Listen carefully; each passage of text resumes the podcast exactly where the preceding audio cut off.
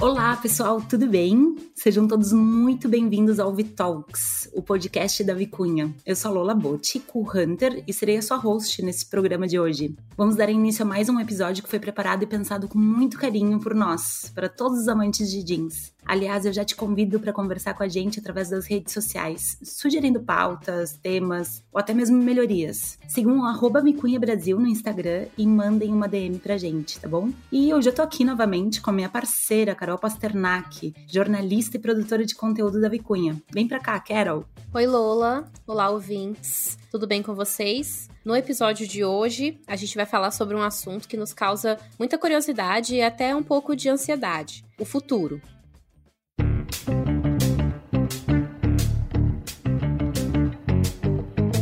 O futuro é uma incógnita para todos nós, mas será que é possível saber o que está por vir antes mesmo daquele evento ou fato acontecer? Carol, é possível sim. Essa visão do futuro está diretamente ligada à tecnologia e ao uso da mesma para definir o que possivelmente pode ou não acontecer. E se tornou tão importante que esse conhecimento já até mesmo é reconhecido como uma profissão. Isso mesmo. O futurista nada mais é do que alguém que domina o glossário do futuro, interpreta sinais e ajuda pessoas e empresas a construir um futuro na prática, através de estratégias e metodologias fundamentadas. Não estamos falando de alguém que prevê o futuro, ok? Exatamente. A gente também não está falando de um caçador de tendências, e muito menos de um movimento artístico, apesar de existir uma vertente na arte com esse mesmo nome, né? O trabalho do futurista é baseado nas transformações sociais, econômicas, políticas e principalmente nos novos comportamentos do ser humano. Isso. Além de desenvolver um olhar analítico a respeito dessas mudanças sociais, ele também precisa ter uma ampla noção dos impactos tecnológicos, inclusive das implicações éticas no uso dessas novas tecnologias e ferramentas. E apesar do segmento ainda ser muito recente no Brasil, alguns países já adotaram até mesmo cadeiras de disciplinas específicas para estudos de futuros nas universidades, o que nos leva a crer que a profissão tem muito potencial para conquistar o seu espaço no mercado. Isso mesmo, Lô. E nesse episódio de hoje do Vitalks, nós vamos falar um pouco sobre a profissão do futurista e ainda buscar entender como essa visão pode nos fornecer pistas e até mesmo indicar possíveis tendências para os próximos anos. E para bater esse papo com a gente, o nosso convidado de hoje é o incrível Kleber Paradella. Ele é professor de futurismo e mapeamento de tendências pela ESPM, trabalhou como diretor de marketing na empresa 99 durante três anos e atualmente trabalha na Juntos Energia, uma startup que tem a proposta de vender energia limpa para residências e empresas. Seja muito bem-vindo ao Vitalks, Kleber. Olá, obrigado, Lola, obrigado, Carol. Uma honra estar aqui, muito legal. A parte do incrível Kleber Paradela lá é mentira, meu nome é só Kleber Paradela mesmo, mas fico muito feliz de estar aqui com vocês.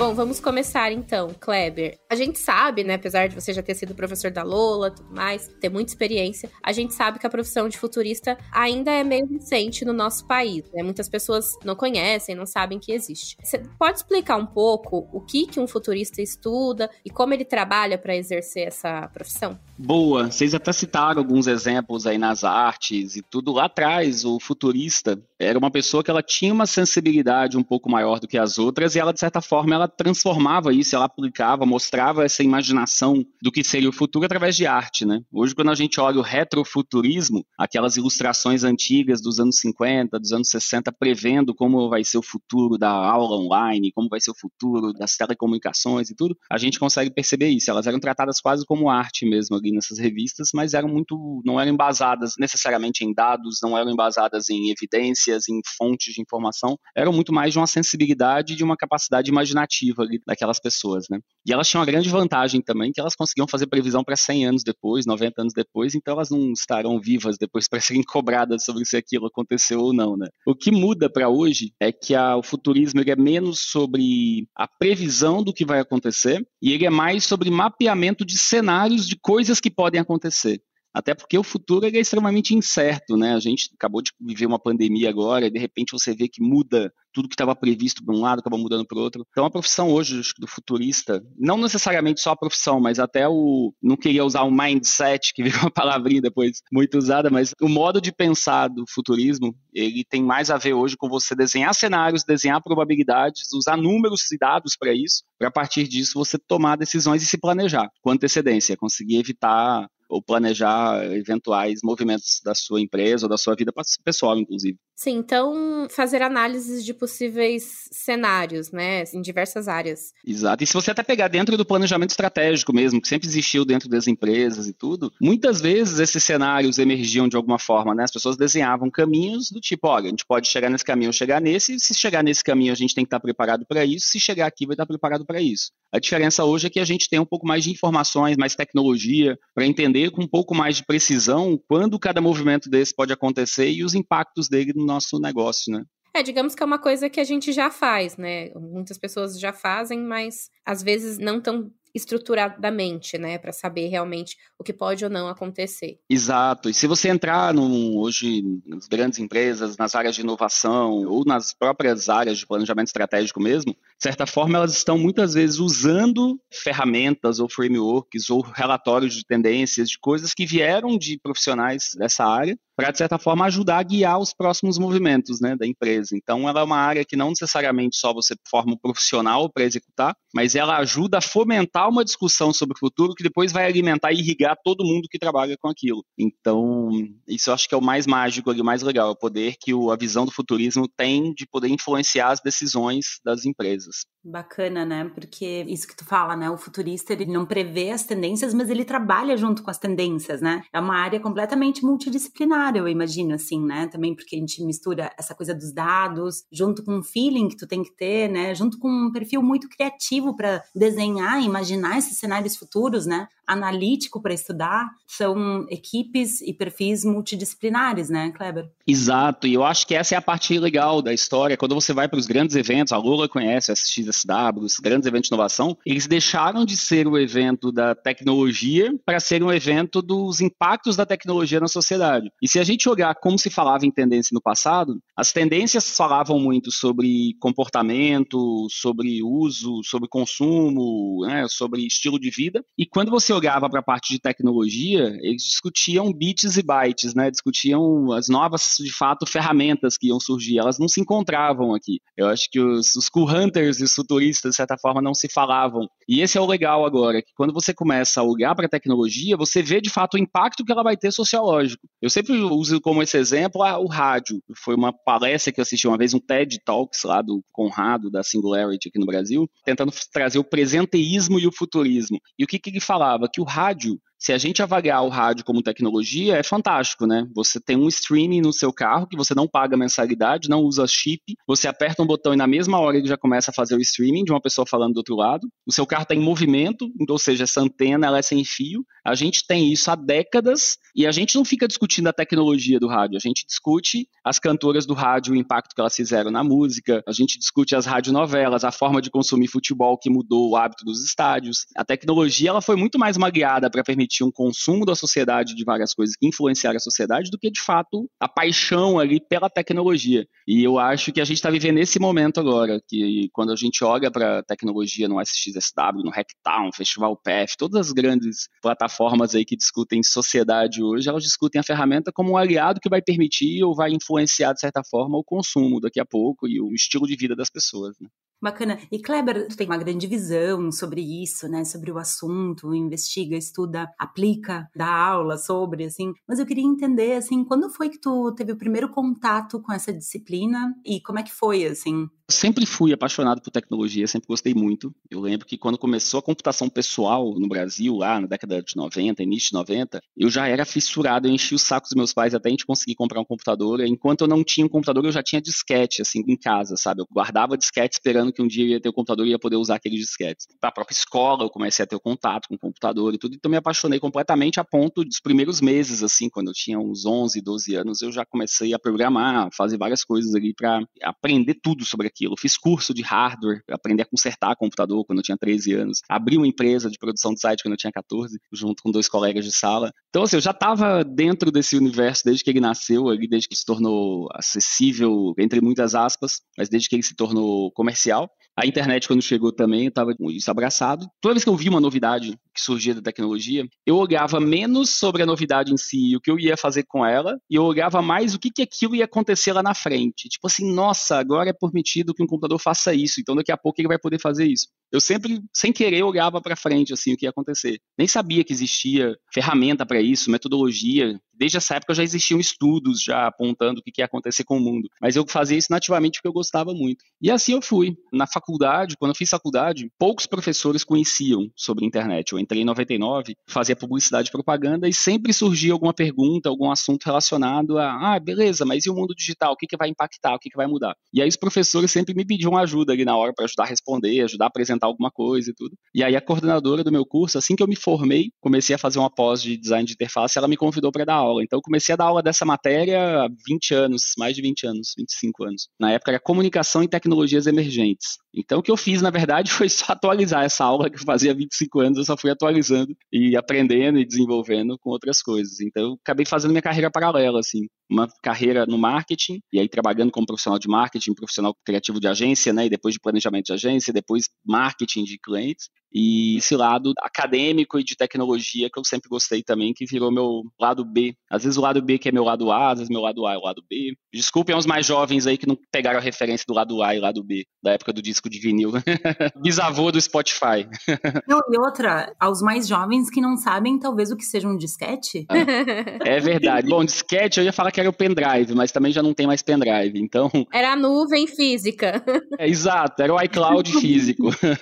era o iCloud encaixotado, mais ou menos isso. Fantástico, Clever. E agora puxando o gancho, assim, dessa questão da formação, né, que tu falou, né, que tu sempre foi autodidata, procurava informação e tal, mas tu chegou a fazer algum curso especificamente sobre futurologia? Eu fiz alguns que me ajudaram a complementar, a ter uma visão sobre isso. Então, um deles foi da própria Singularity, que eu citei aqui mais cedo. Eu fiz um curso em 2017. Eles têm alguns cursos online de nove semanas e com conteúdo muito legal. Passei um tempo entre 2017, ali no meio para o fim do ano, eu resolvi tirar um mini sabático. Chamei de nano sabático, na verdade, que foi no intervalo entre duas empresas. Eu pedi demissão de uma, fui contratado pela outra e pedi três meses aí de licença. E aí fui para São Francisco e aí fiz um monte de cursos, micro cursos assim imersões de dois dias, passeios lá e visitas a algumas empresas, tomei alguns cafés com algumas pessoas. Então, na verdade, eu sempre fiz coisas paralelas, assim, nunca tive uma formação específica. Até porque acaba sendo meio recente, assim, é impressionante. O tanto que explodiu a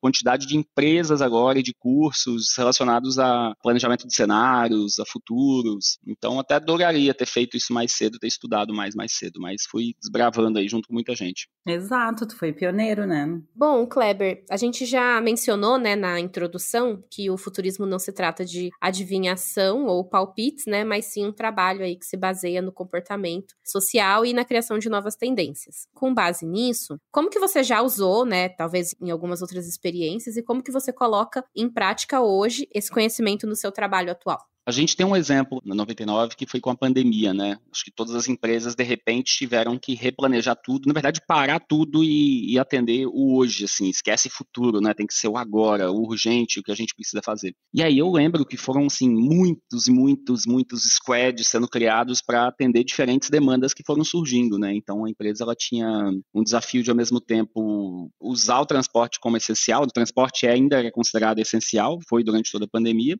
ao mesmo tempo tinha que proteger os motoristas, parceiros, os passageiros, ao mesmo tempo tinha que reduzir o número de corridas e, de certa forma, ter que ver como é que o impacto disso, né, como é que o impacto financeiro na vida dos motoristas, que tem uma relação importante ali com o trabalho, com o carro e tudo. Então, imediatamente a empresa inteira parou para cuidar do hoje. Mas chegou um momento, foram passando ali alguns dias, algumas semanas, e a gente começou a perceber que esse hoje, se a gente não tivesse um time destacado para olhar para o futuro, a gente ia sempre ficar naquela história de enxugar gelo, né? De você o tempo inteiro ter que atender uma nova urgência, uma nova demanda, uma nova demanda, uma nova demanda. Então a gente resolveu não parar o presenteísmo e não parar o hoje, mas dedicar um time todo a falar de futuro. E aí foi curioso que a gente pegou alguns frameworks desse tem um da MWeb, que eu até recomendo quem quiser depois procurar, o Future Today Institute. Tem tudo gratuito lá, todos os frameworks dela, todos os estudos, todos abertos para quem quiser usar. E a gente pegou um que ele tinha uma escala de anos, assim, de as coisas que você tinha que olhar nos três primeiros anos, depois de três a cinco anos, e mais de cinco anos, e mais de dez anos. E a gente hackeou, assim, o framework dela e botou meses. Então, o que era para ser planejado em um a três anos, a gente falou, beleza, isso aqui é o nosso plano de um a três meses, que é o curtíssimo prazo.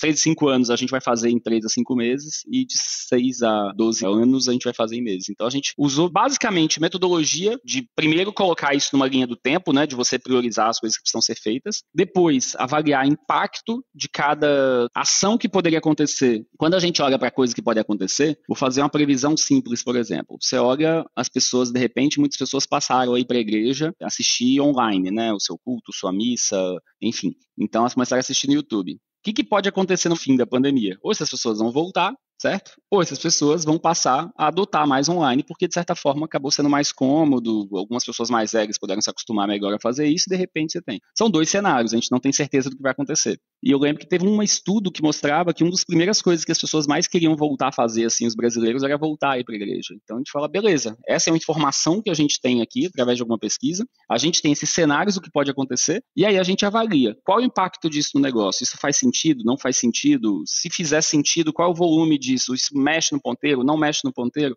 Então a gente fez isso com mais de 80 sinais. Então a gente mapeou mais de 80 possibilidades de coisas diferentes que estavam sendo mapeadas que poderiam acontecer nos próximos 12 meses. E a partir disso a gente fez um mapa, priorizou e dali a gente começou a planejar as ações para médio e longo prazo. E aí, considerando que o longo prazo numa pandemia são 12 meses, né? E aí foi muito legal para, de certa forma, a gente acabou montando uns, que a gente chama de playbook, né, mas quase um manual mesmo, assim, de atuação para cada situação de cada momento. Então, quando um estado entrava num estágio X da pandemia, de acordo com o número de leitos, de acordo com o número de casos, de vacina, etc., chegava no, nesse estágio X, já tinha o material inteiro preparado com todos os tipos de coisas que poderiam acontecer naquela região e já com plano de ação meio pronto para que o time pudesse agir mais rápido. Então, teoricamente, se você olhar, é basicamente planejamento estratégico, basicamente é ter um plano amarrado de marketing e de comunicação, de PR e tudo, mas de certa forma usando metodologia de futurismo, de avaliação de cenários. Então, é muito mais simples até do que parece. E a vantagem quando a gente olha para a tecnologia é que dá para olhar mais para frente, dá para olhar para os próximos 10 anos, próximos 20 anos. Obviamente, quanto mais para frente você joga o anzol,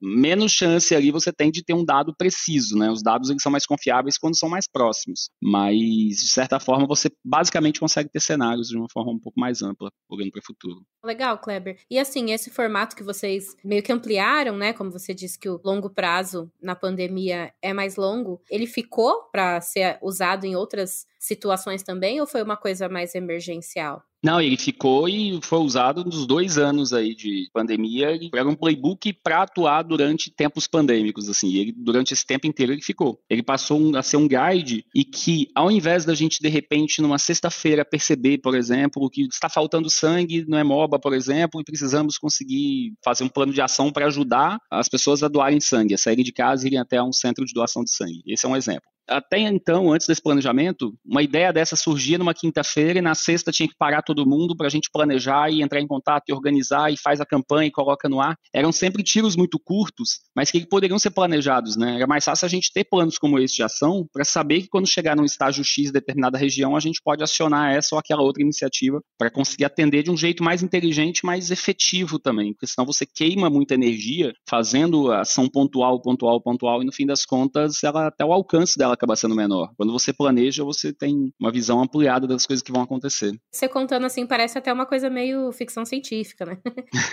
super legal, super interessante. E aplicável, né, também. É, a ficção científica, eu sempre digo que é melhor amiga e maior inimiga também do futurismo, porque as pessoas, normalmente, para você vender um filme, você tem que ter alguma tragédia, né? Normalmente, Hollywood, quando fala de ficção científica, normalmente é um robô que vai ficar com o olho vermelho e vai matar as pessoas e vai tentar controlar a sociedade, e aí vai vir um humano humano vai conseguir destruir aquela tecnologia. É sempre assim. Então a gente cria uma horda de pessoas pessimistas com tecnologia por conta da ficção científica. Ô, Clever, e me diz uma coisa, olha só. Tu já falou, né, que o trabalho de um cool hunter, de um pesquisador de tendências, é diferente de um futurista, né? Tu pode, tipo, trabalhar um pouco em cima dessa questão, assim, como é que tu enxerga, assim, as diferenças, né? O que, que um futurista faz de diferente de um pesquisador de tendências, né? Ele desenha mais, né? Talvez, ele planeja mais, né? Um pesquisador de tendências, talvez ele capte, ele sinta e ele faça a previsão, mas o futurista, ao meu entender, ele vai um pouquinho além e ele recomenda ou desenha soluções para os cenários, né? É isso. Acho que até aquela história que comentei do passado, assim, o futurista acho que ele olhava muito para a tecnologia, o Currant olhava muito para o lifestyle, para a sociedade, para o comportamento, e aí num prazo um pouco mais curto, né? Não adianta você fazer o Currant para daqui a 20 anos, você não vai planejar sua moda para daqui a 20 anos, vai planejar as coisas. Você olha num tempo e num ciclo um pouco mais curto. Ao mesmo tempo, esse é o momento que eles começam a se encontrar mais, assim. Hoje é difícil quando você olha qualquer relação de tendência, por exemplo, que se aplique na moda, que se aplique na comunicação e propaganda, é muito difícil ela estar dissociada de tecnologia, né? A gente sabe o quanto que um TikTok influencia na forma das pessoas não só dançarem e fazerem qualquer coisa, mas a forma de se vestirem, tudo começa a mudar, né? Ponto, do ponto de vista de tecnologia. Então, acho que esse é o ponto de encontro. E o segundo, eu acho que o Cool Hunting, ele dá mais sensibilidade também para o futurista não ficar muito nos números, porque esse é um perigo também. O futurista, aquela história que eu comentei mais cedo, que a gente se apaixona pela tecnologia, né? Eu adoro, por exemplo, Black Mirror, né? Aquela série da Netflix, não sei se todo mundo conhece. Mas o que, que eu mais gosto do Black Mirror? Não é só pelas tecnologias que ele tem, mas é porque eles têm uma sensibilidade de imaginar o caos, quais vão ser as novas complicações da sociedade no momento em que você tiver um cérebro que pode ser lido, por exemplo, e você consegue voltar ao passado. Quando você tem uma realidade, assim como a gente tem realidade aumentada hoje, lá já tinha uma previsão de realidade diminuída. Então o cara, que não me engano, era pedófilo, estuprador, abusador, alguma coisa assim, e ele não consegue mais ver as pessoas, né? Mais ver as mulheres e ver crianças e tudo. Isso, por exemplo, estava lá no Black Mirror há uns 5 anos atrás e esse ano já aparecendo no SXSW como uma tendência à realidade Sim. diminuída de M-Web. Então, eu acho que esse é o momento que eles se encontram, assim. Eu acho que a sensibilidade do Curranting de olhar para a manifestação mesmo, a pulsação cultural, encontra a quantificação do futurismo. Quantificação, até fazer um adendo aqui, a Amy Webb comentou que ela se define como uma futurista quantificadora. E o que, que é isso? Ela fala, cara, ela é futurista baseado em evidências, só que essas evidências são medidas. Ela mede o nível com que essas evidências vão uhum. surgindo e aparecendo a ponto daquilo ter um grau de certeza maior ou menor. E você sabe se aquilo tem uma chance maior ou menor de acontecer. Então eles trazem mais número para as coisas. E aí quem que ajuda a ter essa visão da pulsação do que está acontecendo? Além das pesquisas todas que mostram a curva de Gartner e um monte de outras que mostram a tecnologia já planejando qual vai ser a capacidade de processamento das máquinas no futuro, que aí ajudam a dar um norte, mas essa sensibilidade também dessas pessoas como os cool hunters e pessoas que conseguem observar a sociedade de volta. Que legal, né? É, um complementa o outro, parece, né? Total. Acho que é o amigo de humanas e de exatas que se juntam ali. Exato. Uma bela de uma colaboração, parceria. Que só uma coisa ou outra, tipo, talvez fique aberto demais, né? Sim. Kleber, eu adoro Black Mirror. Acho que, para quem nunca assistiu, vale a pena. E acho que é bem interessante que, por mais que eles retratem as possíveis novas tecnologias, no fim é muito sobre as pessoas, né? Como as pessoas vão responder a essas novas tecnologias, né? Nos seus comportamentos e tal. E no fim a gente vê, acho que mais comportamentos humanos do que tecnologia em si, né? Então, acho que a série traz essa reflexão interessante. E aí eu já pego o gancho para essa pergunta que eu ia falar para você, que quando a gente fala do futuro, né, então automaticamente a gente pensa em tecnologia, que é até o caso da série. Então, queria saber se você já tá observando, você citou agora da realidade diminuída, né? Então, se além disso, você tá já observando alguma coisa de interessante nesse mercado que vai aí talvez responder, entregar os próximos desejos do consumidor. Tem uma tecnologia que eu tenho uma curiosidade muito grande, assim, eu já gostava, só que agora ela começou a ganhar muita força, que é a inteligência artificial generativa. E o que, que é isso? É a capacidade da inteligência artificial com um volume de dados suficiente que você entregue para ela, uma capacidade de processamento ideal, ela tenha finalmente a capacidade de criar. E ela tem a capacidade de criar a partir de quase mashups ali, né? De você juntar uma informação com a outra e junta com bilhões de outras e ela chega numa capacidade dela criar, o que se torna quase assustador, assim, de você bater o olho e falar, não, não acredito que isso foi uma máquina que criou essa imagem, ou esse filme, isso. Então, isso agora, nesses últimos meses, ganhou muita atração por conta de duas plataformas, então quem não conhece, fica a dica aqui, que é o Mid Journey e a DALL-I, D-A-L-L, tracinho I, quase o Wall-E do filme, só que misturado com Salvador Dali, que é basicamente elas transformam texto para imagem. O que, que é isso? Você descreve uma cena do que você quer e essa máquina na hora cria para você uma imagem a partir disso. E aí pode ser uma criação desde uma imagem realista, de você olhar aquilo e não saber que aquilo é uma imagem feita com inteligência artificial, você achar que é uma foto, como ela pode criar imagens surrealistas, pode criar desenhos. Eu peguei outro dia, assim, fiz alguns testes com meus sobrinhos e tudo, e é muito legal, porque a forma diferente com que cada um pensa em como pedir uma imagem, sai um resultado completamente diferente. Então, por exemplo, meu sobrinho, aí uma criança de 10 anos tem essa capacidade de ser mais inventiva do que eu, ele virou e falou, ah, eu quero uma galinha gigante fugindo de hospital psiquiátrico com o paciente. Eu falei, putz, beleza, mandei, escrevi isso na hora e acabou, e o negócio veio a imagem perfeita de um cara correndo assim com a galinha do lado dele. Aí eu falei, ah, vamos tentar isso agora como se fosse um desenho de criança. E na hora ele transformou essa imagem realista num desenho de criança. E aí você já começa todo aquele burburinho, né? Mas como assim? Isso vai tomar o lugar da criatividade humana? E os designers? E sei lá o quê. Teve um artista agora na Europa que acabou de ganhar um prêmio usando essa tecnologia. Ele não burlou o festival, ele fez uma série de imagens a partir disso, pedindo de formas diferentes, e ele depois mesclou, fez uma pintura em tela com sobreposição e colagem dessas imagens, e ele descreveu todo o processo e ganhou por isso, inclusive. Mas as pessoas estavam tacando fogo aqui na obra dele por isso, dizendo que a inteligência artificial está substituindo a capacidade humana. Eu já vejo como otimista. Eu já consigo imaginar a Ive Cunha, todos os parceiros, todo mundo olhar e falar, cara, vamos criar, a partir da colaboração do humano e máquina, criar coisas inimagináveis, estampas inimagináveis, texturas inimagináveis. Então, essa é uma tecnologia que eu tenho olhado bastante, assim, que é a inteligência artificial generativa. Pesquisem depois, vocês vão gostar. Que demais, Kleber. É muito Black Mirror mesmo. Sim. né? Isso é muito Black Mirror. Vou dar uma olhada. Nossa, achei incrível. Eu acho que sempre tem, né? Que você falou, ah, e os designers. Igual quando aquele site começou a ficar popular, acho que é o Canva, que aí Sim. todo mundo falou assim, ah, mas e aí os designers, né? Aí qualquer um vai poder ser designer. Eu acho que tudo tem que ter ali o meio termo, né? A gente não pode ser também muito extremista de recusar as novas possibilidades, né? Acho que às vezes se reinventando dá até para surgir coisas novas, né? Como você mesmo falou, a gente se entusiasmar mais com isso. Total. Pega hoje quem são as grandes bandas aí do mundo inteiro, tudo, e tira a tecnologia delas, sabe? Se a gente ficasse é. nesse puritanismo, a gente estaria até hoje só com a música acústica e tudo, que tá tudo bem, que tem o seu espaço, continua tendo, continua sendo valorizada, mas foram criados novos estilos por conta de uma tecnologia. Isso aconteceu no filme, no cinema, aconteceu em todas as artes, né? Então, de fato, a gente olhar como um aliado mesmo, olhar como um parceiro, e não como um inimigo. Sim, total. Dá para mesclar os dois, né? E depois a gente vai colocar essas referências que o Kleber tá falando lá no nosso site também, para quem quiser conhecer e fazer seus desenhos também. Ah, vamos fazer o seguinte, vamos criar uma imagem então aqui, nós três. Vamos pensar numa situação, aí depois a imagem disso eu vou descrever aqui para a tecnologia, eu sou assinante dela, e aí a gente vai botar essa imagem do podcast lá depois. Então, sugiram aí, o que, que vocês imaginam? Vale qualquer coisa doida.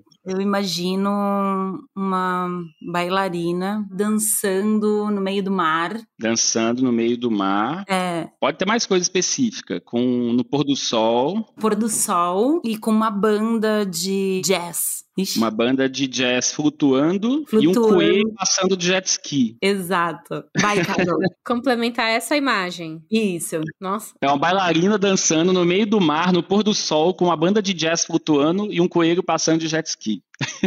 você pode falar o estilo, você fala, ah, eu quero isso como se fosse Van Gogh, eu quero isso feito numa arte afropunk. É, você pode escolher qualquer estilo, qualquer coisa também, ele, ele mescla. Ah, e do lado de tudo isso acontecendo na areia, tem duas bandas de rock jogando beach tênis.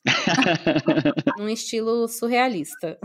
Boa. Estilo surrealista fica mais legal ainda, porque já tá super surrealista, né? Essa descrição já. inteira. Ó, se ele não conseguir entender, se a máquina não conseguir colocar isso tudo num lugar só, né? Que são muitos objetos que a gente colocou aqui, eu faço eles separados ali, eu encomendo Boa. trechos assim para ela e mando para vocês depois. Gente, ansiosa por essas imagens, pelo amor de Deus. você bota isso em inglês, ela faz assim, questão de segundos, ele cria quatro opções para você, pra você escolher. Aí você fala, ah, gostei desse, ele cria mais em cima, e aí é infinito. Gente, demais. É realmente realmente muito Black Mirror.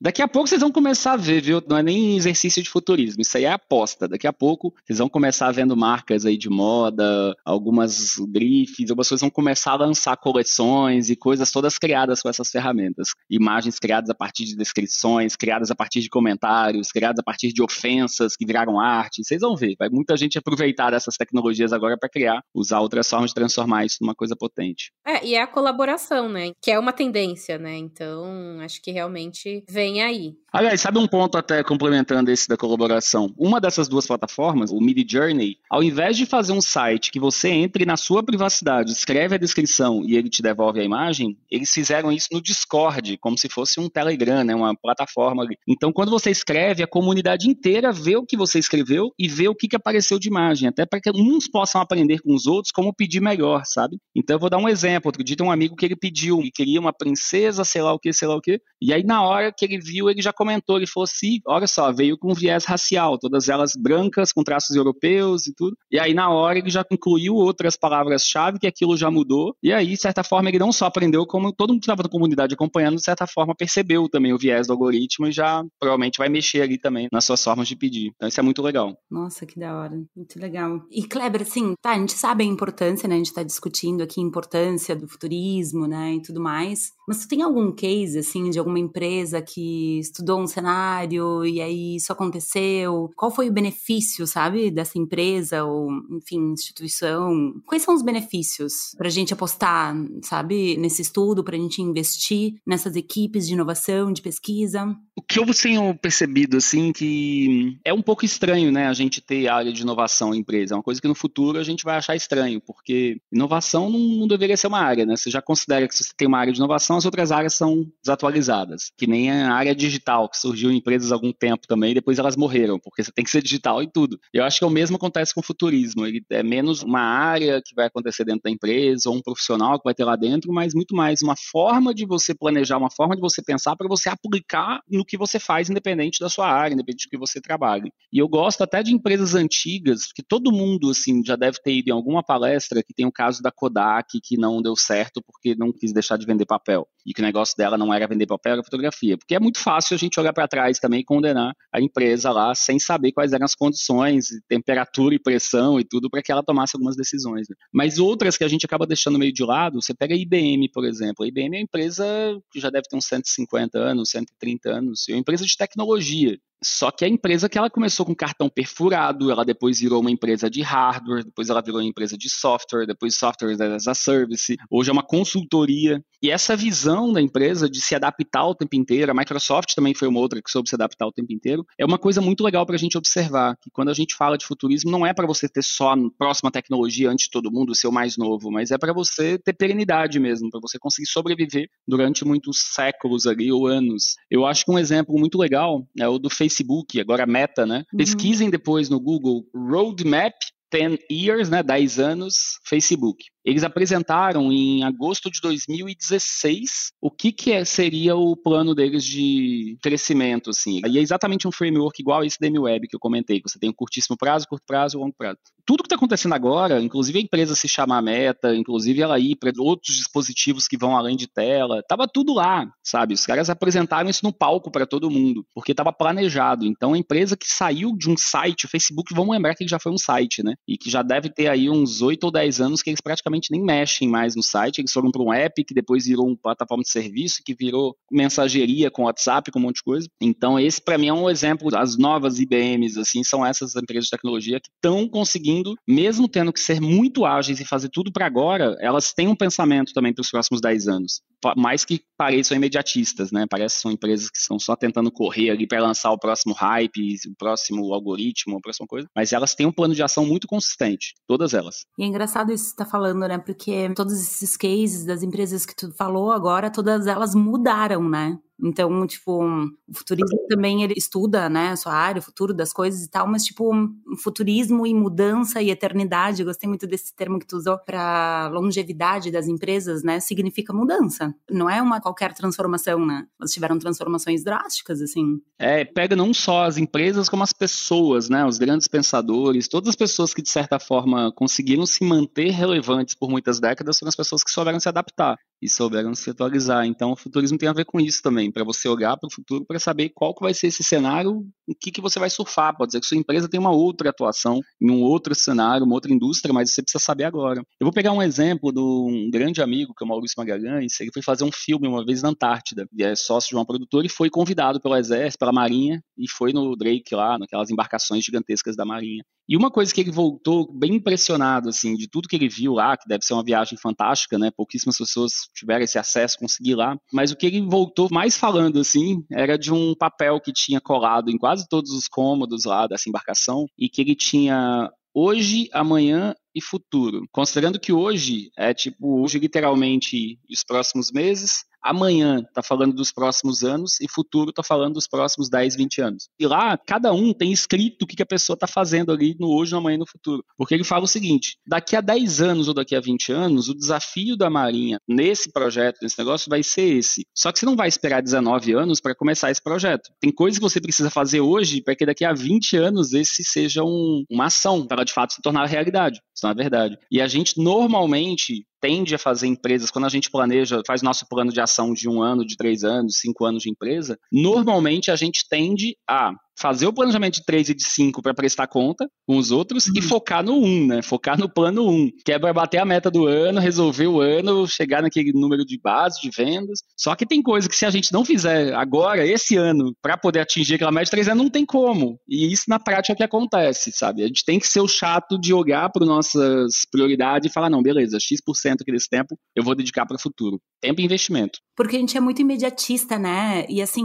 eu acho que não só no Brasil, como em outros mercados, assim, também, a gente tem muito essa cultura do apagar incêndio, tu não acha? Total. Imagina que o Brasil foi fundido ali num histórico muito grande de inflação e que lá atrás, se a gente pegar a década de 90, 80, não se existia planejamento. Eu vejo meus amigos hoje que trabalhavam com comunicação nessa época, tudo, falavam, cara, esquece, não tinha planejamento do mês do que você ia fazer de campanha de comunicação, porque o preço ia ser outro, tudo mudava de uma semana para outra. Tem um case muito legal que eu adorava assistir, que era da Laura Chiavone, que fazia o planejamento da Casas Bahia, e eles falavam na época, assim, num varejo ainda, né, que é nervoso, você precisa responder tão rápido, eles não tinham planejamento, assim, eles de repente tiveram, conseguiram depois de um tempo planejar e frear e falar, beleza, vamos fazer um plano de três meses, vamos fazer um planejamento anual, vamos planejar a próxima campanha, porque isso lá atrás, até de repente a empresa de fato se estruturar para ter um planejamento de comunicação olhando para frente. Isso eu estou falando só de comunicação. Você imagina quando a gente fala de adoções de tecnologia, de mudanças de modelo de negócio, de outras coisas mais complexas. Criação de produto, né? De tudo. Criação de produto, exato. Fugindo total do roteiro aqui, mas só porque tu estava falando do Meta,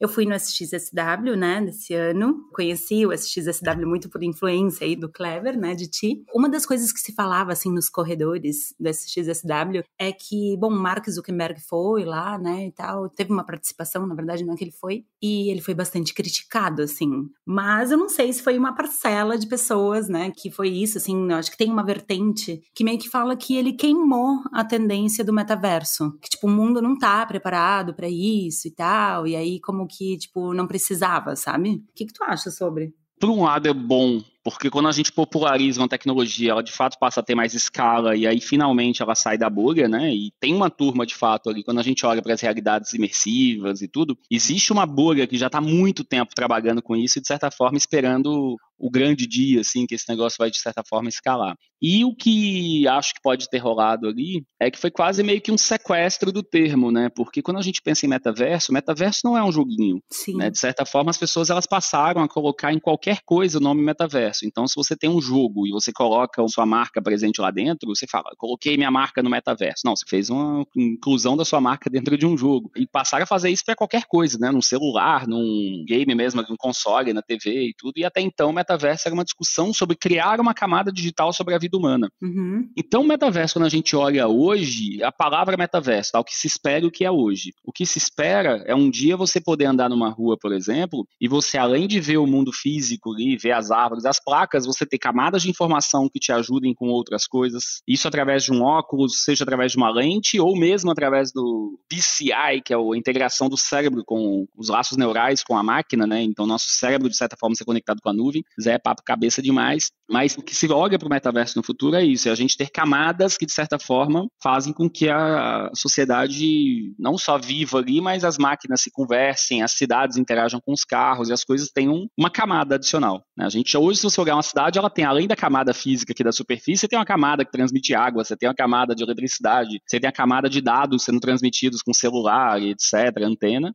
E aí a gente está falando aqui de metaverso de ser de fato uma camada de informação, de entretenimento, de tudo. Então acho que de certa forma, por ele ter mudado o nome ali, feito muita comunicação em cima, ele irritou um pouco a comunidade que está ali na XSW, que é uma bolha, né, que está ali. Sim. Mas ao mesmo tempo também qualquer coisa que ele fizesse, ele já seria criticado, porque de uns tempos para cá não tem sido a empresa e a pessoa mais bem inquista hoje no mundo todo pelas questões todas de privacidade. Sim. Bom, Kleber, a gente sabe que muito do que é mapeado, né, sobre desejos do consumidor, que em seguida se tornam, né, novos produtos ou soluções, vem de uma coleta de informações, né, de dados, de informações e etc, para poder fazer esses produtos cada vez aí mais adaptados, né, exclusivos tudo mais. Como que a gente pode usar esses dados de forma ética, né? Já que no fim do dia acaba sendo um mal necessário essa coleta barra colaboração de dados. Primeira vez que eu vi Mark Zuckerberg foi em 2010. Ele estava no Festival de Cannes, ele deu uma palestra lá e o Facebook estava começando a explodir, aquele menino de 26 anos, 25, sei lá, bombando. E nessa época ninguém nem sabia, olha que engraçado, 2010, a gente está falando de pouquíssimo tempo aqui, 12 anos. A gente nem sabia como é que o Facebook ia ganhar dinheiro, né? Como é que as empresas iam se remunerar. Não tinha um plano de negócio ainda definido. Então, nesse momento, faz, faz, faz, e lá depois a gente vê como é que a gente cobra por isso. E aí, de certa forma, foi se percebendo que a mercadoria principal da internet são as pessoas, né, os dados das pessoas. Aliás, no próprio SXSW, uma vez eu vi uma palestra do Edward Snowden dizendo que quando uma coisa é gratuita na internet, provavelmente essa mercadoria é você, né? E basicamente era isso. Então, de repente, o mundo, não só Mark Zuckerberg descobriu que os dados eram verdadeiro petróleo ali, como todo mundo. Então, o mercado inteiro, a internet inteira é gratuita por conta dos dados que elas coletam, né? Pensa a quantidade de serviços que a gente tem gratuito, de ferramentas, de tudo. Não é que é gratuito, mas a gente está fornecendo dados.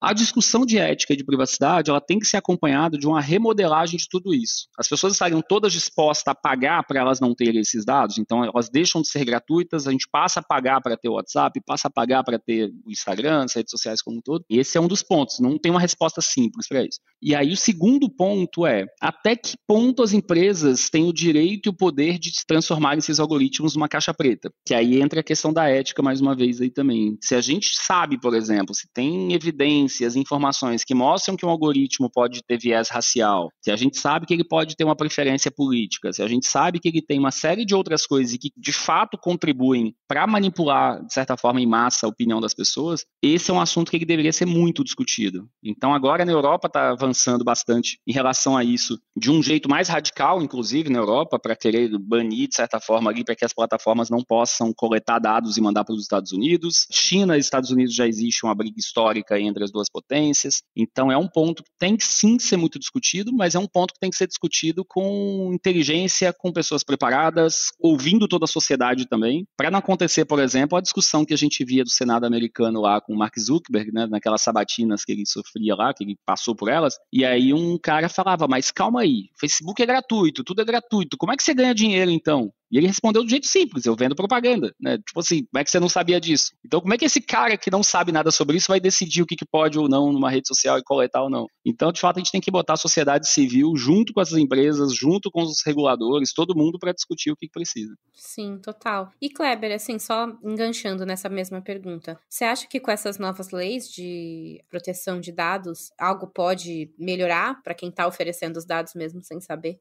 Ah, com certeza, assim, elas foram criticadas por parcela da sociedade no início e tudo, mas é importante. Até então a gente não tinha controle sobre nada, né? Qualquer pessoa podia pegar qualquer lista aí de contatos. Então você vai lá, você faz um evento esse fim de semana, pega essa lista de Excel e daqui a pouco você pode pegar essa lista e vender para alguém, mandar para outra pessoa. E a gente começa a ser importunado por todos os lados, receber comunicação não desejada, ser inscrito em plataformas que a gente não pediu e começa a perder o controle, né? Não sei se vocês passam por isso também, mas chega um momento que a gente não consegue mais usar nosso próprio e-mail. Começa a circular tanto o nosso nome em alguns lugares. Então, assim, tem que ser de fato criado política, especialmente para as grandes empresas, porque muitas pequenas ainda vão burlar, mas aí tem que ser punidas também. Mas até as grandes também faziam isso, né? Tornou-se inviável, por exemplo, se ter um telefone fixo no Brasil. Por isso, você instala em cinco minutos, você vai receber um spam. E agora está migrando para o celular, né?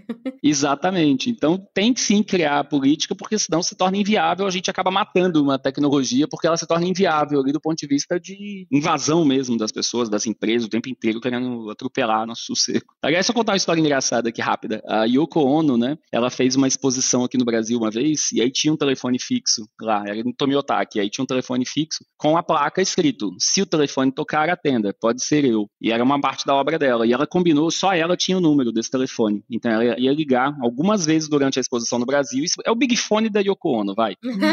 e aí, quando a turma começou a montar a instalação, tocou o telefone. E aí a equipe toda de produção ficou se olhando e falou: Meu Deus, é a Yoko. E tá, aí foram atender lá, todo com inglês preparado, e era o pessoal oferecendo serviço de assinatura de TV e tudo. Ah, não. Tiveram Deus. que rever a ação, porque não dava pra ser desse jeito, porque ia ficar o dia inteiro a gente atendendo ligação de cold call. Gente, que absurdo! a gente é isso, a gente acaba matando as tecnologias porque a gente sempre tenta hackear e, enfim, a gente vai fazendo gambiarras e a gente torna aquilo inviável. Clever, me diz uma coisa, olha só, já tá começando a chegar ao fim do programa, apesar da gente querer ficar aqui horas contigo, né, porque tá muito bom o papo. Se eu te perguntasse, assim, eu sei que é super desafiador talvez responder essa pergunta, tu já citou uma tecnologia, né, e tal, mas o que que tu enxerga, assim, pro Brasil, né, como tendências em relação à tecnologia, né, uma previsão aí da futurologia, o que que tu enxerga vindo, assim?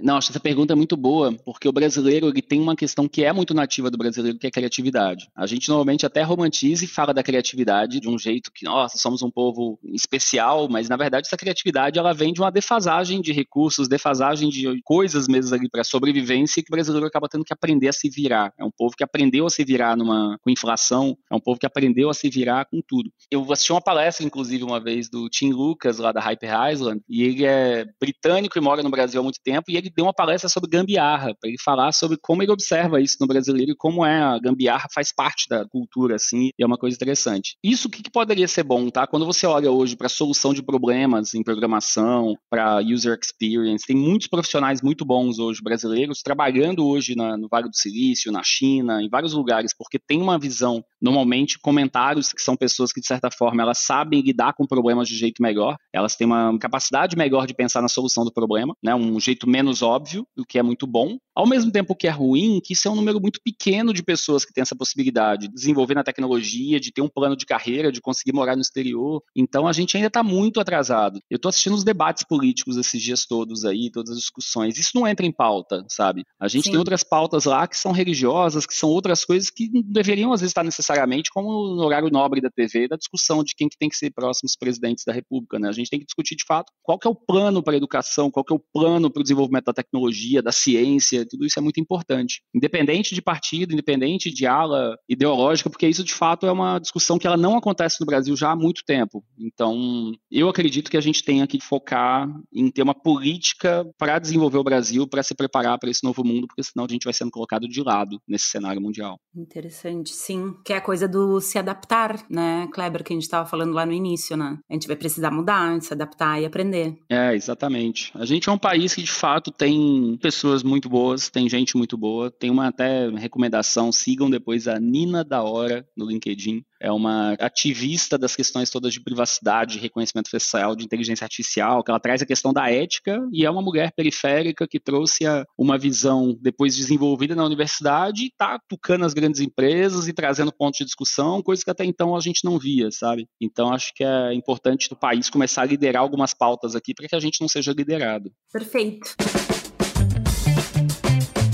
Agora, né, como eu falei, a gente está chegando ao final do podcast DCP sobre futurismo. Kleber, a gente tem um momento, assim, que é um momento de dicas. Assim, para uma pessoa que se interessa ou a partir de escutar, né, a gente conversando aqui, começou a gostar, tem interesse em pesquisar um pouco mais, assim, o que, que tu recomenda? Bom, eu recomendo a primeira coisa, existem muitas comunidades hoje em redes sociais, em eventos, em festivais, e aí normalmente, obviamente, a gente olha para fora, né, SXSW, que a gente falou que algumas vezes, e tudo. Mas assim, cara, o Brasil inteiro hoje está recheado de eventos e de inovação relacionados à tecnologia, relacionados a futuros, a cenários. Então agora, acabei de voltar de Santa Rita do Sapucaí, que acontece todo ano no Hacktown. Logo mais aí em novembro, o Scream Festival em Salvador. Tem o Black Sheep, que acontece em Porto Alegre. Tem um monte, um Festival PF que vai ter de novo esse ano, agora em São Paulo. E agora, com volta do presencial, todos as festivais estão voltando, bombando, assim, com uma demanda reprimida enorme. Então, minha sugestão é, pega o lugar mais próximo da sua cidade, ou viaja, pega um ônibus, um avião, um carro, vai para uma cidade dessa. São eventos acessíveis normalmente, você consegue se hospedar na cidade. Lá você vai conhecer as pessoas. E conhecendo as pessoas, você vai conhecer as referências, vai conhecer as ferramentas. Eu acho que é um excelente ponto de partida, assim. Já explode sua cabeça num dia, um fim de semana, e vai. E quem quiser aprofundar mais, aí tem os cursos também. Eu dou essa aula na SPM, né? A aula, aliás, isso não é do seu tempo lá, Lula. É. Mas agora a minha matéria, que é essa de futurismo e tecnologias exponenciais, você pode comprar só essa matéria. São oito aulas de três horas. Então tem gente lá do mercado de energia, de outras áreas, que às vezes elas não estão com a disposição ainda para fazer uma pós-graduação inteira, mas elas podem comprar só esse módulo de oito horas. E então vou fazer meu merchan logo, então já. Então tem também o curso da Miami Ed School, que eu coordeno, que é o Bootcamp de Inteligência Digital da Miami Ed School aqui no Brasil, e que eu coordeno esse curso, que é muito legal. São três meses de aula com mais de 20 professores incríveis, assim. Eu juntei uma turma muito, muito boa para ajudar a compartilhar isso tudo. Carol, e tu, assim, nessa nossa pesquisa que a gente fez para esse podcast e tal, assim, o que, que tu achou de legal? O que, que tu hum, recomenda aqui para quem nos ouve? Então, eu vou indicar uma série da Netflix. Na verdade, são mini docs. A série se chama História, direto ao assunto. Tem duas temporadas e os episódios são bem curtinhos, né? 20, 23 minutos. E cada episódio eles falam de um tema. Então, tem episódio sobre a China, tem episódio de exercícios em casa, que foi uma tendência da pandemia, né? Fast food, psicodélicos, tem assim de vários assuntos que são discussões calorosas aí, né, na sociedade. E é interessante que contextualizam como que nasceu, né, por quê, da onde veio e o que que já alcançou e meio que para onde vai, né? Traz aí também, que acho que é o que o Kleber explicou pra gente, que é o futurismo, né? Achei muito legal, assim, eu descobri meio por acaso e fiquei viciada. A segunda temporada saiu esses dias, eu já quase terminei ela. Então recomendo para quem gosta de história, né, para quem gosta de saber mais ou menos aí para onde as coisas vão. Então é isso, tá na Netflix, episódios rápidos. Então essa é a minha dica. Eu sempre digo, é muito legal a gente entender o passado, conhecer o passado para entender o presente e projetar o futuro, né? Então eu acho que essa série deve ser bem nesse sentido, assim, legal. Aliás, só um ponto rápido aqui, se a gente pegar o Yuval Harari, que é o cara mais badalado aí, que fala de futurismo, fala tudo, hoje você não sabe se ele é um futurista ou um historiador, né? As histórias dele começam falando de 10 mil antes de Cristo, então Olha esse só. olhar é fundamental porque o mundo é cíclico, a gente só repete modelos que já vivemos antes. Exatamente. Eu tenho duas indicações, uma é uma série que se chama Years Years and Years, retrata um futuro próximo que tu vê, né, muitos avanços tecnológicos e tudo mais, mas tu entende, assim, pelo que tá acontecendo hoje em dia, né, esse futuro, né, que eles desenham, assim, é muito provável. Então, nossa, é de se assustar, mas ao mesmo tempo, assim, também é muito bonita a série, assim, visualmente, é muito interessante, né, história, né, o enredo, as relações, como se dão, né, é muito bacana. Que eu acho que tem esse toque de futurismo, né. E para compensar, né, uma visão mais positiva, né? Foi até um livro que eu aprendi na tua disciplina, Kleber, que é o livro Abundância, que fala justamente disso, né? De uma perspectiva mais positiva sobre, tipo, soluções de problemas, né? Dizem que, tipo, já existem muitas soluções, né, para acabar com muitos problemas que a gente tem no mundo, né? Já tá se construindo isso, né? Que problemas gigantescos, né? Em pouco tempo eles vão ser solucionados, né? Então o livro traça um cenário um pouco mais otimista, positivo mesmo, assim, né? Para esse futuro próximo e principalmente em relação à tecnologia, né? Que, como tu falou, muitas vezes a gente olha para ela e acha que é o robozinho de olho vermelho. Boa, essas dicas são ótimas. Kleber, muito obrigada pela tua participação. Espero que os nossos ouvintes tenham gostado desse programa sim, tanto quanto a gente, né? Queria te dizer que tu pode ficar super à vontade para fazer tuas considerações finais, né? Deixar uma mensagem para todo mundo. E é isso. Boa, queria agradecer demais. Já era fã da empresa e da Lola também, agora também do podcast. Vou passar a ser um ouvinte aqui fiel, participando junto com vocês. E saibam que eu vou firmar aquele meu compromisso aqui de botar inteligência artificial para criar bailarina dançando no meio do mar no pôr do sol com uma banda de jazz flutuando e um coelho passeando de jet ski na areia com duas bandas de rock jogando beach tênis no estilo surrealista. Então, em breve vocês vão ver essa imagem sendo criada por uma inteligência artificial para os ouvintes poderem ver depois o resultado disso. Tá bom? E obrigado pelo convite. Bom, pessoal, então a gente chegou ao fim de mais um Vitalks. Muito obrigada por quem nos ouviu até aqui e queria aproveitar esse momento para pedir que vocês comentassem nas nossas redes sociais o que vocês acharam do episódio, se vocês tiveram alguma dúvida. A gente vai ficar muito feliz em bater esse papo lá também. E não esqueçam de seguir a nossa página, onde você estiver nos ouvindo, para saber sempre quando o próximo episódio vai ao ar. Então, obrigada, Lola, Kleber, um beijo e até mais.